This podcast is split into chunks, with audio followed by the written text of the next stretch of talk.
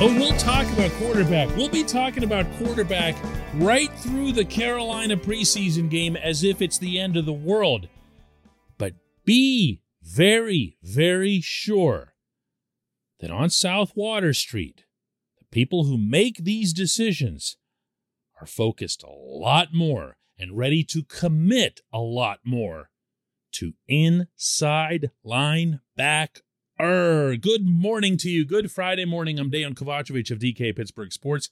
This is Daily Shot of Steelers. It comes your way bright and early every weekday if you're into hockey and or baseball. I also offer up Daily Shots of Penguins and Pirates, where you found this.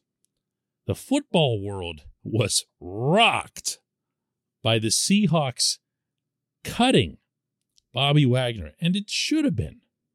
This is a perennial All-Pro who's continued to perform at a high level, beloved beyond words by the football fans in the Pacific Northwest, and just told to go away. And oh, by the way, on the same day that they traded Russell Wilson for Drew Lock. And yes, I know there were other players involved, but I just like that imagery there of Wilson going for Lock. One might suggest that Seattle was adopting a form of the classic Friday news dump, if you're familiar with that concept. Anytime you have something that you need to get out to the public, but it's not really all that great, you wait until very late Friday afternoon when everybody's like driving home and thinking about the weekend, and you put it out then. That's what Seattle did. They shipped out the greatest player in franchise history, and then, oh, by the way, yeah, there goes. There goes Wagner, too. Bottom line, there's no reason for the Steelers to not be interested in Wagner, and there's no reason to believe for a split second that they aren't. And I've got two reasons for saying this beyond the obvious that he's a really good player. One of them is that inside linebacker is the single greatest position of need on this football team.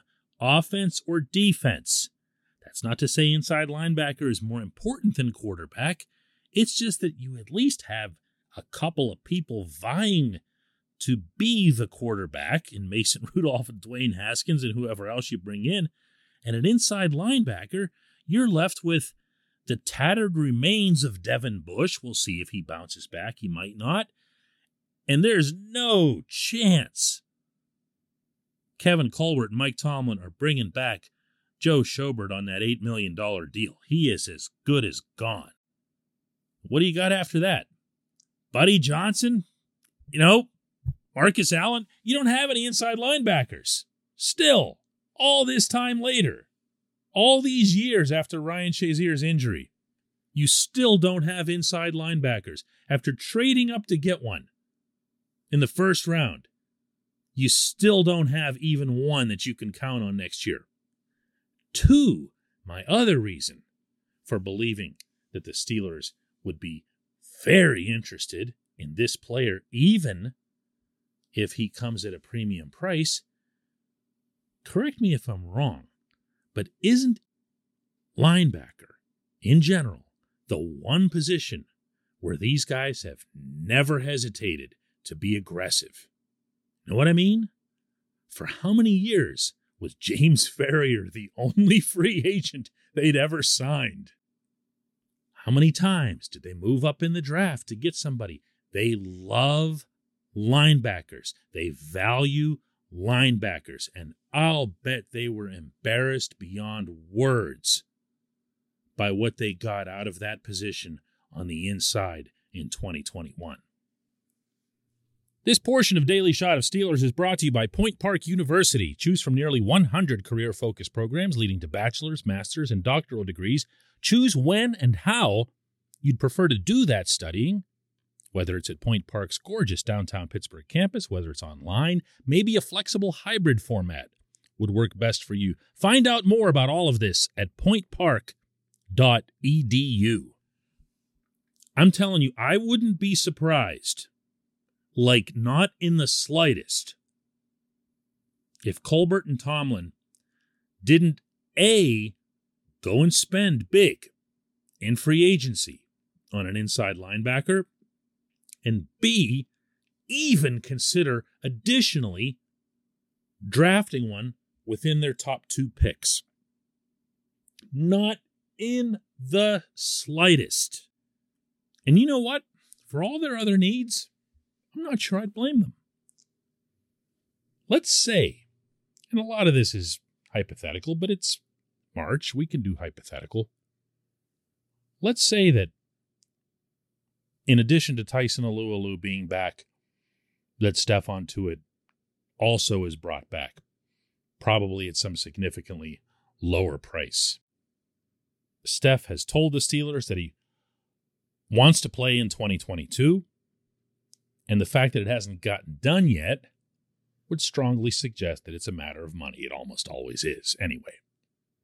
Let's say that's worked out, and let's say you bring back that defensive front that they had in twenty twenty, in the pandemic year, the empty stadiums, when they probably were, and by a lot of accounts, this can be supported, the best overall defensive front in football.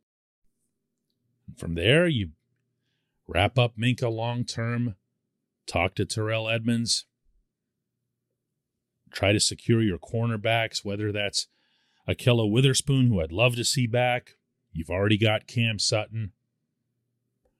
And just like that, you're talking about one of the better defenses in the conference for sure, maybe in the league.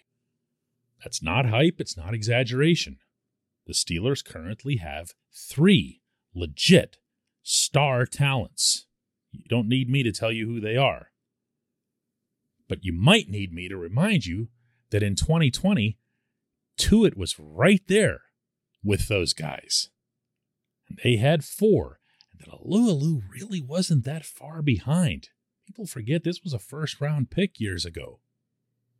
Became a really, really good player for this team. And if you're a head coach, specifically this head coach, with his defensive mindset, and with a whole new defensive staff, with Terrell Austin as coordinator, Brian Flores just falling from the sky to be part of this group, you're going to embrace the opportunity to be really, really, really good on defense, almost no matter what it does to the other side of the football. We have seen it before. I think we might see it again. When we come back, just one question.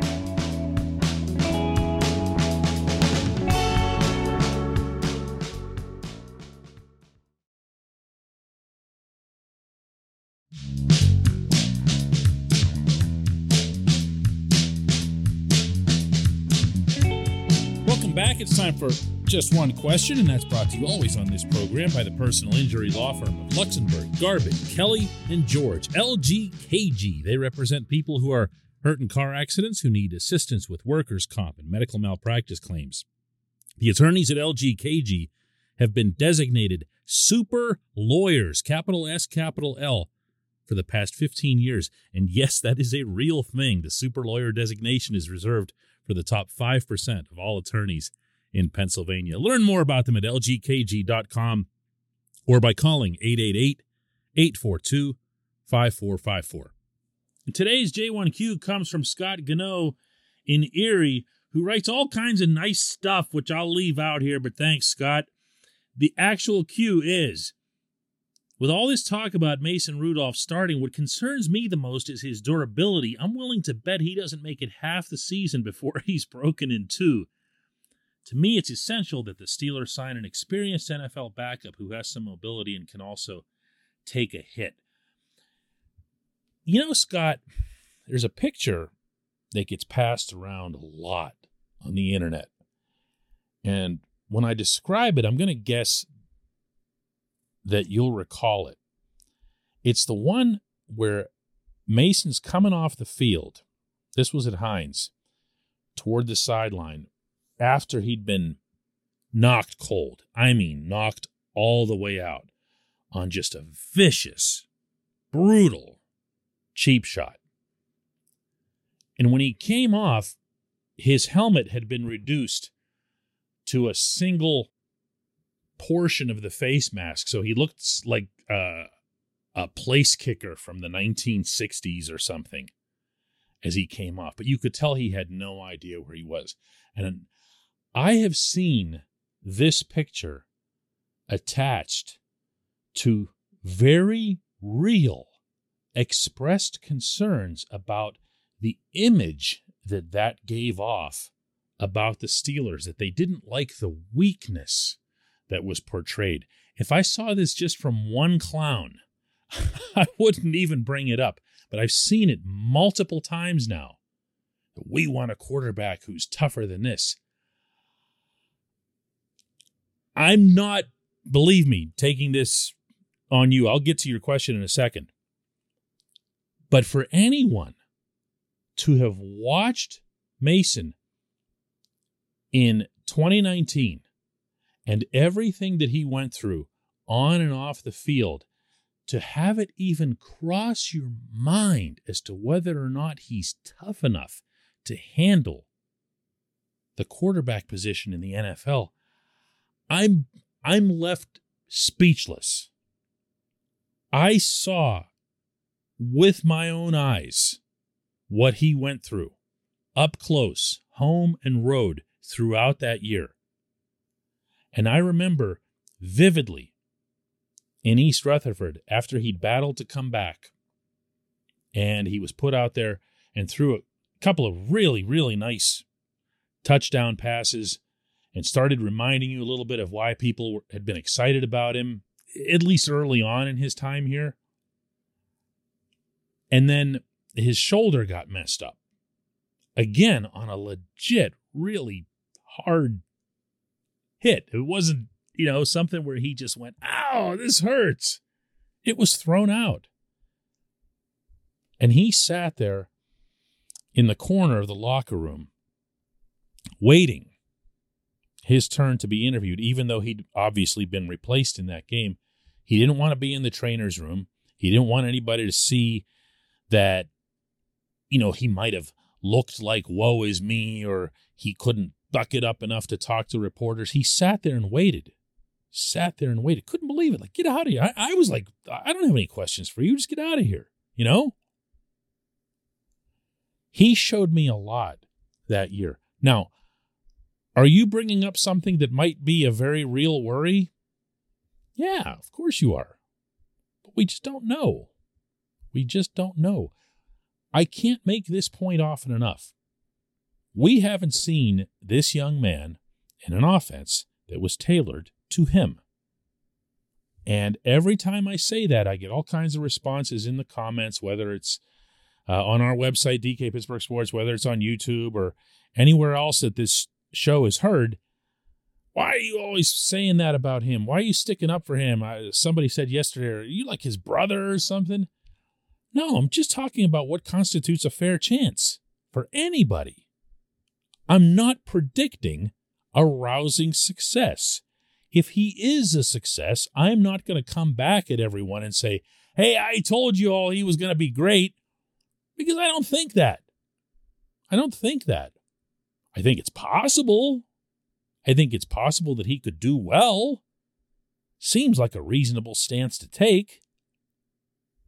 I also think it's possible that within an offense that's built to his strengths, and Scott, this is my main point here, he'll know how to navigate it, where to go, how to elude it, how to work with his blockers, how to have escape hatches, you know, find the guys that are open at the last second, the checkdowns that a lot of people were criticizing him for in twenty nineteen. A lot of this comes with experience, and you don't get experience by not playing. So, I, I, okay, we're brothers. I, I give. We're actually brothers. I've been holding on till the end of one of these uh, shows at the end of the week to try to come up with a negative news dump here for you. Mason Rudolph and I are brothers. We will do another Daily Shot of Steelers next Monday. Thanks to everybody so much for listening.